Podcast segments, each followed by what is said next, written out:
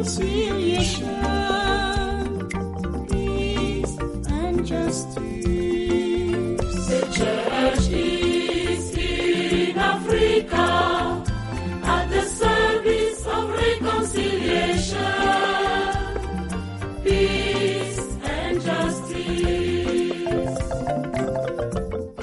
This is the Africa service of Vatican Radio. Welcome to our half hour daily program for Africa. In this edition today, our bulletin of church news to be followed by panorama and then our feature of justice and peace. Today we shall close with our sports roundup. My name is Kanyanta Godfrey Kampamba. Pope Francis has expressed grief for a tragic terrorist attack on Sunday during Holy Mass at a Catholic church and for an attack perpetrated against a mosque in Burkina Faso as Muslim worshippers gathered for morning prayers.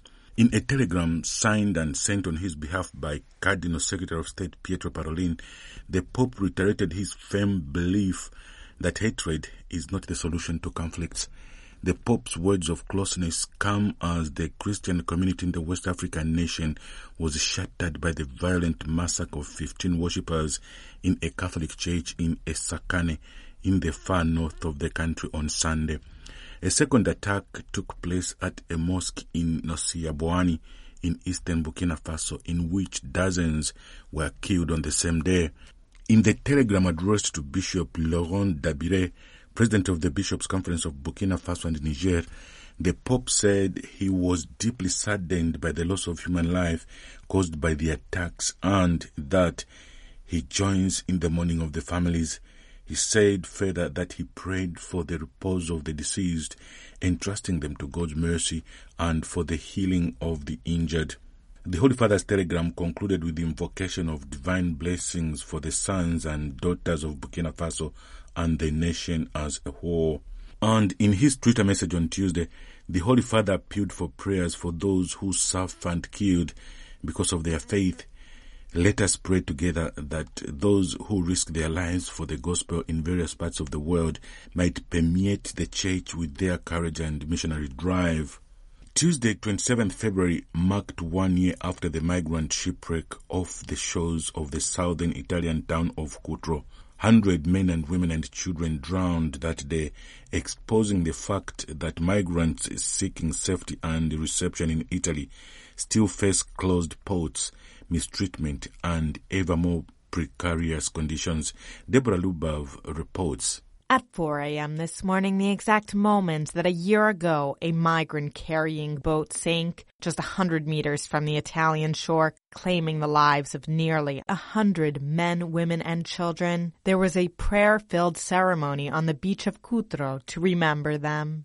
Yet the episode still feels as though it were only yesterday. Politicians, church representatives, survivors, and relatives of the dead and missing, and many people from the town participated at the ceremony. Stuffed animals were at the site to remember the children who died.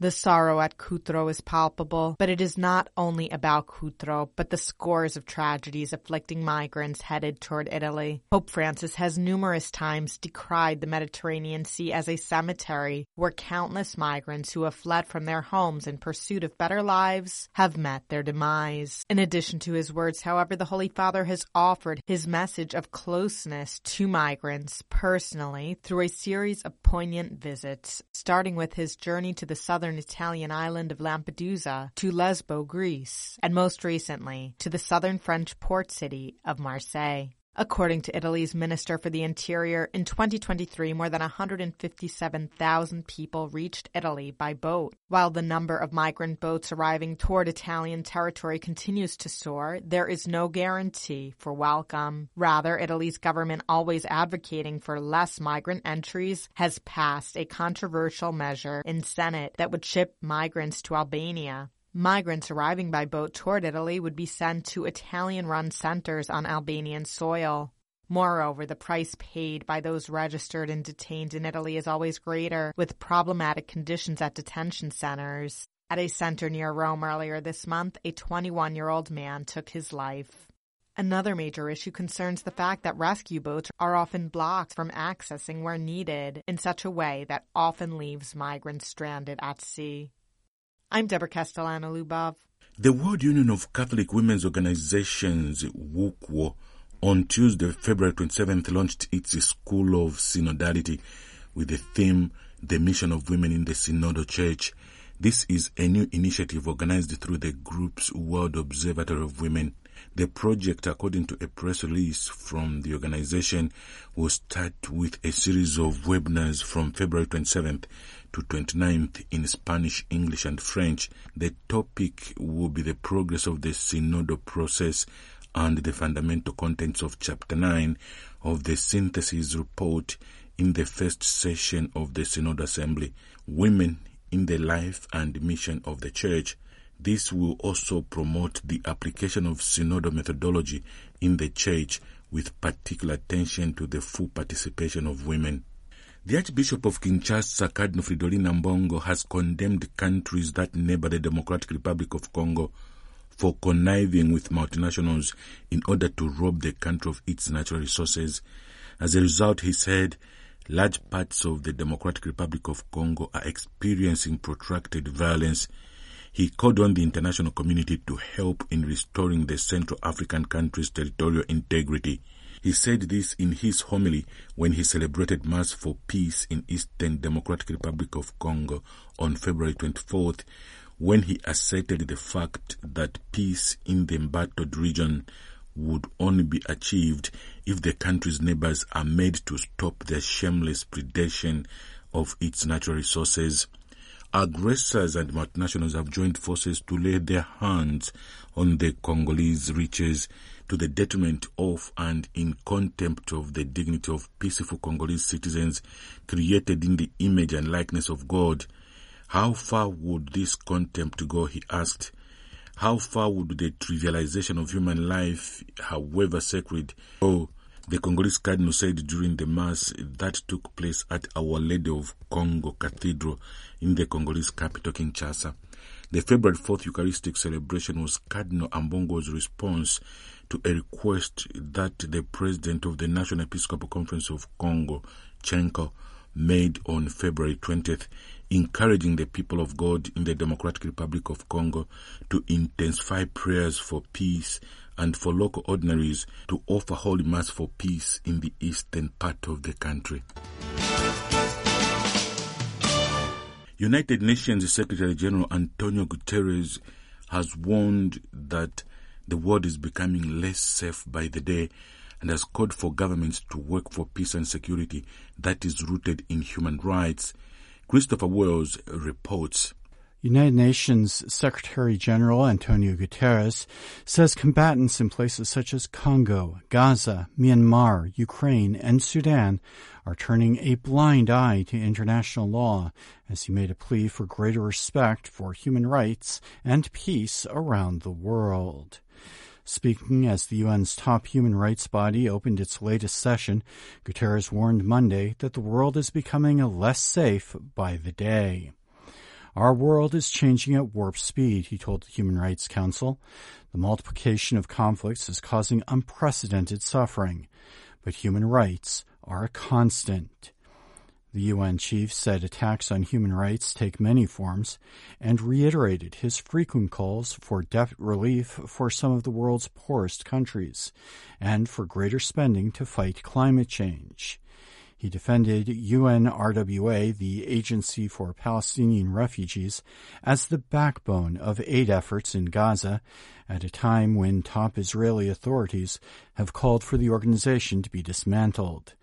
The United Nations Human Rights Chief Volker Turk also lashed out at attempts to undermine the legitimacy and work of the United Nations and its affiliates. The UN has become a lightning rod for manipulative propaganda and a scapegoat for policy failures, he said.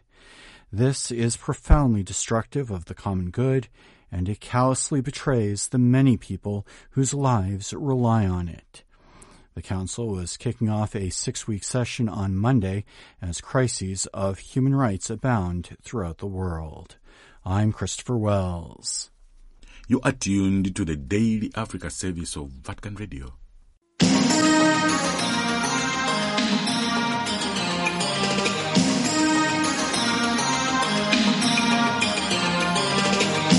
African News Panorama.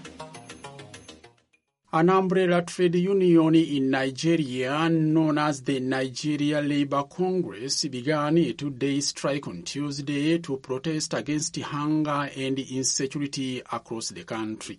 The protest started in the city of Lagos, the commercial capital of Nigeria. The strike follows demonstrations triggered by the rising cost of living. The trade union believes the International Monetary Fund and the World Bank are to blame for Nigeria's current economic problems and has demanded that the government abandons the policies imposed by the two international lending institutions. On Monday, Nigeria's Minister for Finance, Wale Edun, announced the resumption of direct cash transfers to over 12 million vulnerable households to help them cope with the rising cost of living. The president of Kenya, William Ruto, and the Kenyan opposition leader Raila Odinga visited Uganda on Monday to seek President Yoweri Museveni's support for Raila's candidacy for the position of chairperson of the African Union Commission, which runs the day-to-day diplomatic and other affairs of the Union. The term of office of the current chairperson Musa Faki expires in February next year. Mr. Museveni is reported to have endorsed Mr. Odinga.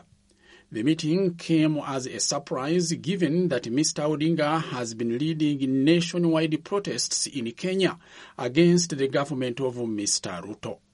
Reports from Benin say the government there has offered to contribute 2,000 troops to a United Nations approved multinational security force for Haiti that will be led by Kenya. The force is key to helping the Haitian National Police to restore peace and security, to enable the country to organize free and fair elections, and to alleviate the ongoing humanitarian crisis in the country.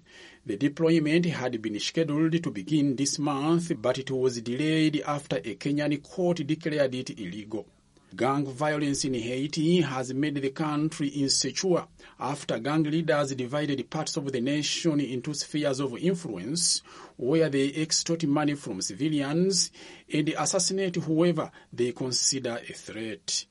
The president of Senegal, Macky Sall, has proposed a general amnesty bill for political protesters who have been jailed since 2021. The president is facing a backlash from his decision early this month to suspend the presidential election. He said on Monday that he had started a national dialogue with the different political groups for reconciliation. The Constitutional Court ruled this month that Mr. Sall's decision to postpone the presidential election was illegal and ordered that the vote takes place as soon as possible, stressing also that the president must leave office in April this year when his second and last term of office expires. However, Mr. Sal has cast doubt on the possibility of organizing the election before April and he said on Monday that only two of the 19 presidential candidates, including his hand-picked successor, Prime Minister Amadou Bam, had accepted his invitation to the dialogue. And now, our feature, Justice and Peace.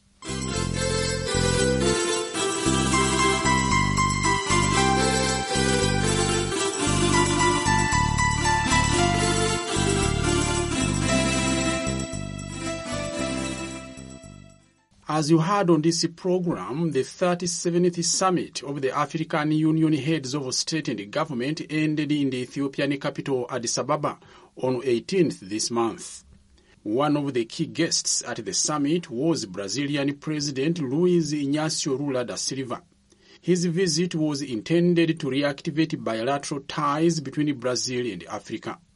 The ties began in 2003 when he became president and continued to strengthen up to the end of his second term of office in 2010. His successor Dilma Rousseff strengthened them further, but after her impeachment in 2016 they declined and even suffered more decline when a right-wing extremist Jair Messiah Bolsonaro was elected president in 2019.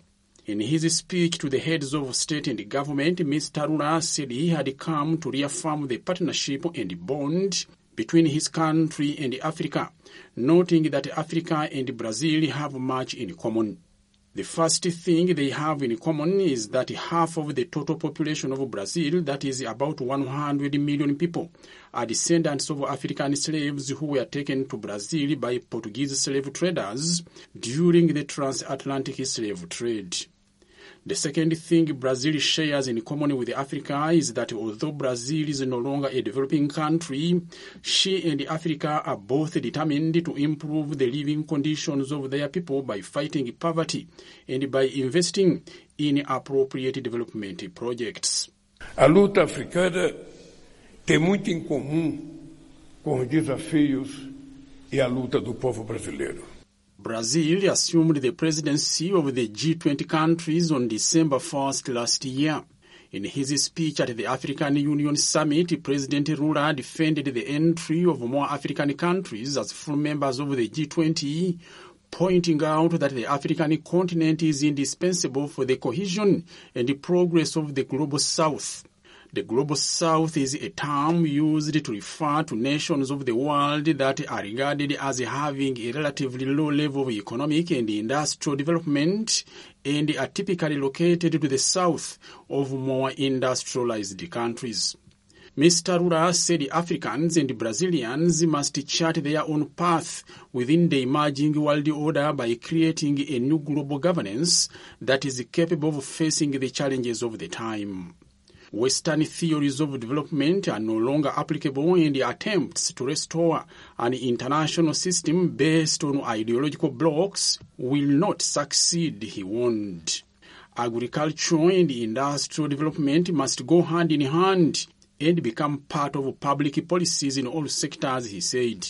He stressed that development cannot be a privilege of the few and explained that without the participation of developing countries, it will not be possible to open any new cycle of global expansion combining increased freedoms, economic growth, environmental protection, and reduced inequality. São 400 milhões de hectares espalhados por mais de 25 países.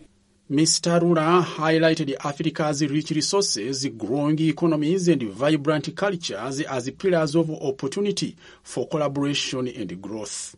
One of his objectives during the visit to the African Union was to establish a global alliance against hunger and poverty. In his speech, he alerted African leaders that there will be no stability or democracy on the continent if hunger and unemployment remain. Africa, he said, has millions of hectares of fertile land, which, if utilized in the appropriate ways, has the potential to produce food to feed all Africans and to export surplus to the rest of the world to offset hunger. He emphasized the importance of African countries and Brazil in the fight against climate change, pointing out that the current international instruments are not sufficient to effectively protect forests, their biodiversity, and the people who live in them. He proposed that alongside African partners, Brazil wants to develop and construct a family of satellites to monitor deforestation, and to carry out this, his government is going to create a cooperation outpost with the African Union in sectors such as agricultural research, health, education, environment, and science and technology. Isso reflete o caráter obsoleto das instituições financeiras como o FMI e o Banco Mundial. Mr. Lula criticized international lending institutions, especially the International Monetary Fund and the World Bank, calling them outdated for putting in place policies that have trapped many developing countries into an indefinite cycle of debts instead of cancelling those unfair and unpayable debts and transform them into concrete assets by letting countries use the money to construct highways, railways, hydroelectric plants, wind and solar energy parks, green hydrogen plants, and energy transmission networks that benefit all. He called for access to vaccines, healthy investments, debt renegotiation by developing countries, and warned about the monopolization of technologies such as artificial intelligence, stating that artificial intelligence cannot be controlled by a few countries and companies. He promised that Brazil would promote G20 interaction with the high level panel created by the United Nations to support discussions on the Global Digital Compact. In this way, he hopes to contribute to effective and multilateral governance in artificial intelligence that fully incorporates the interests of the Global South. He expressed the need for a strengthened United Nations, including a Security Council with greater representation from Africa and Latin American countries. Concluding his speech, Mr. Lula said he would cooperate with Africa to restore political and economic sovereignty, promote participatory democracy, combat hunger and poverty, and to provide inclusive education. He assured African countries that Brazil has no intention to dominate them or to tell them what to do. Brazil is currently studying plans to restructure and partially forgive some African countries such as Ghana, Mozambique, and Senegal the loans they have taken from it. President Lula believes that wealthier creditors can do the same. Before visiting the African Union, Mr. Lula had visited Egypt and Ethiopia, two countries that have been admitted to the BRICS group whose other members are Russia, South Africa, India, Brazil, China, Iran, and the United Arab Emirates. And with that, we come to the end of this week's edition of Justice and Peace. This has been Johnny Baptist Tumusiime. This is a sports roundup and welcome to the program. My name is Kanyanta Godfrey Kampamba. The Super Falcons of Nigeria on Monday secured a hard-fought 1-0 victory over Cameroon's indomitable Lionesses as they continued their quest for a fourth Olympic Games ticket. The slim win at the Mko Abiola Stadium in Abuja ensured the Super Falcons advanced to the final round of the African qualifiers for the women's football tournament where they will probably face familiar foes in South Africa's Banyana Banyana who defeated Tanzania 3-0 in the first leg. Malawi Beach Soccer national team will return to Council of Southern African Football Association COSAFA Beach Soccer Championship set for March 7th to 23rd in Durban in South Africa. Malawi's return comes after missing the past two editions in 2021 and 2022 due to financial problems. The Football Association of Malawi said in a statement released on Monday that the team will camp on Wednesday following coach Willie Kumilambe's release of a 25 member provisional squad to camp in preparation for the tournament. Kumilambe has included 10 players who were part of the 2022 beach soccer AFCON final squad in Vilanculo in Mozambique. Speaking in a separate interview over the call-up the Malawi beach soccer coach said he is confident that the players drawn from nationwide are active. The unique ability of sports to transcend linguistic, cultural, and social barriers makes it an excellent platform for strategies of inclusion and adaptation. Furthermore, the universal popularity of sport and its physical, social, and economic development benefits make it an ideal tool for fostering the inclusion and well-being of persons with disabilities. Sarah Minkara is a special advisor on disability at the United States State Department. She recently visited the Vatican where she was a guest of the Atletica Vaticana of Vatican Athletics. The aim of the meeting in Rome was to discuss preparations for the upcoming G7 Summit on Disability, which will be hosted by Italy later this year. Following that meeting with Vatican Athletics, Minkara, in a special interview, told Vatican Radio's Joseph Tulloch that through sport, persons with disabilities acquire vital social skills, develop independence, and become empowered to act as agents of change. So, sports can definitely play a huge role in disability inclusion and also diplomacy, in bridging the gap within our society. It get, creates a space where people can really tap into their self identity, their empowerment, their teamwork, their engagements with others. And I think when we do adaptive sports and create that space for persons with disabilities to engage in sports, it really allows for more amazing, inclusive, productive, authentic, and empowering spaces for all, all of us to come together. And I think there's so much power behind that. And I, I believe you're from a Muslim background. And Ah, since we're here yes. in, in the Vatican, I thought I'd ask you Yes. what role, if any, your faith plays in, in the very important work that you do. I think so.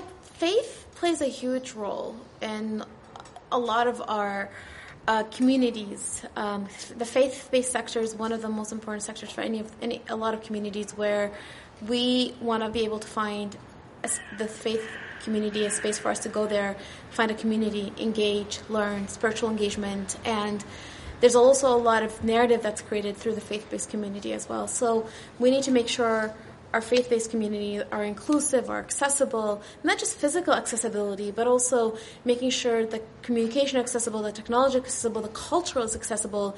The narrative is not charity, pity, I feel bad for you, but the narrative is we want you in our community, we want you in our spaces. We see the value that you bring to our spaces, and also how we talk about disability in our in our narrative is so important. United States State Department Special Advisor on Disability Sarah Minkara speaking with Vatican Radio's Joseph Tulloch about the universal of sport and how it is an ideal tool for fostering the inclusion and well-being of persons with disabilities. And on that note, we come to the end of today's edition of our Sports Roundup. Until next week at the same time, my name is Kanyanta Godfrey Kampamba. This is the Africa service of Vatican Radio. Praised be Jesus Christ. Laudetur Jesus Christus.